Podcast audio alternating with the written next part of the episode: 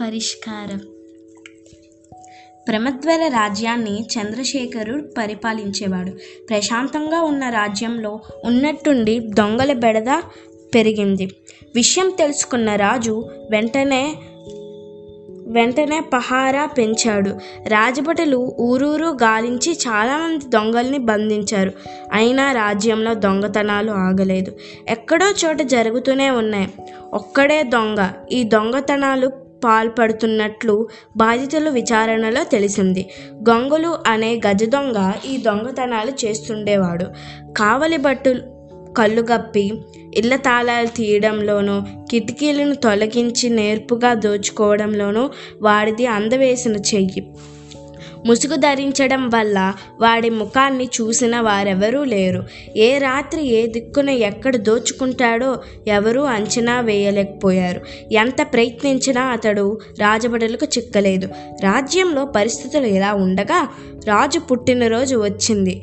పుట్టినరోజు సందర్భంగా రాజు చంద్రశేఖరుడు తనకు ఇష్టమైన చదరంగం పోటీలు ఏర్పాటు చేస్తున్నట్లు ప్రకటించాడు. తను ఆస్థానంలో ఆరిచేరిన నలుగురు చదరంగ మేధావులను ఓడించిన విజేతలకు వంద వజ్రాలను బహుమతిగా ఇస్తానని రాజ్యం అంతటా చాటింపు వేయించాడు. చదరంగంలోని నైపుణ్యం ఉన్న ఉత్సాహిత కులంతా అదృష్టం పరీక్షించుకోవడానికి పోటీకి పేరు నమోదు చేయించుకున్నారు. ఎవరి వంతు వచ్చినప్పుడు వారు పోటీకి వెళ్తున్నారు.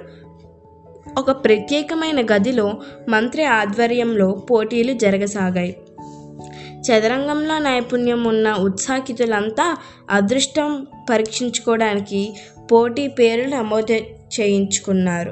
రాజ్యంలో చతురుడు అనే పండితుడు ఉండేవాడు. అతడు కూడా చదరంగం పోటీలకు పేరు నమోదు చేయించుకున్నాడు.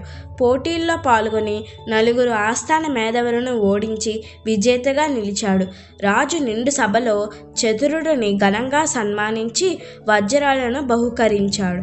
ఈ సంగతి గంగులు చెవిన పడింది. చతురుడు నుంచి ఎలాగైనా వజ్రాలు దొంగలించాలని నిర్ణయించుకున్నాడు. పగటి వేళ సాధారణ పౌరుడిలా వీధుల్లో తిరుగుతూ చతురుడు ఇంటి వద్దకు వచ్చాడు. ఇంటి చుట్టూ తిరిగి క్షుణ్ణంగా పరిశీలించాడు. ఆ ఇంట్లో తేలికగానే ప్రవేశించి దోచుకోవడం సులభమనే నిర్ణయానికి వచ్చాడు. అర్ధరాత్రి నల్లని దుస్తుల్లో ముసుగు దొంగన దొంగగా మారి చతురుడు ఇంటి వద్దకు చేరుకున్నాడు.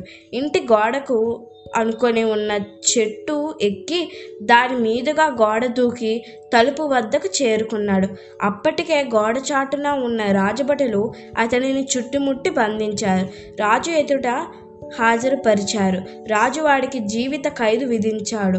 చదరంగం పోటీలు ఏర్పాటు విజేతగా చతురుడికి రెండు వందల వజ్రాలను బహుమతిగా ఇవ్వడం రాజుతో కలిసి చతురుడు పన్నిన పథకం.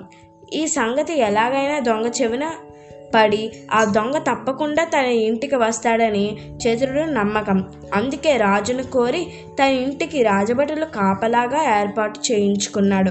అతడి అంచనా ప్రకారమే గజ దొంగ గంగులు అతడి ఇంట్లో దొంగతనానికి ప్రయత్నించాడు. రాజభటులకు చిక్కాడు. దొంగతనాలు బెడతను తేలికగా పరిష్కరించిన చతురుడిని రాజు తన సలహాదారుగా నియమించాడు.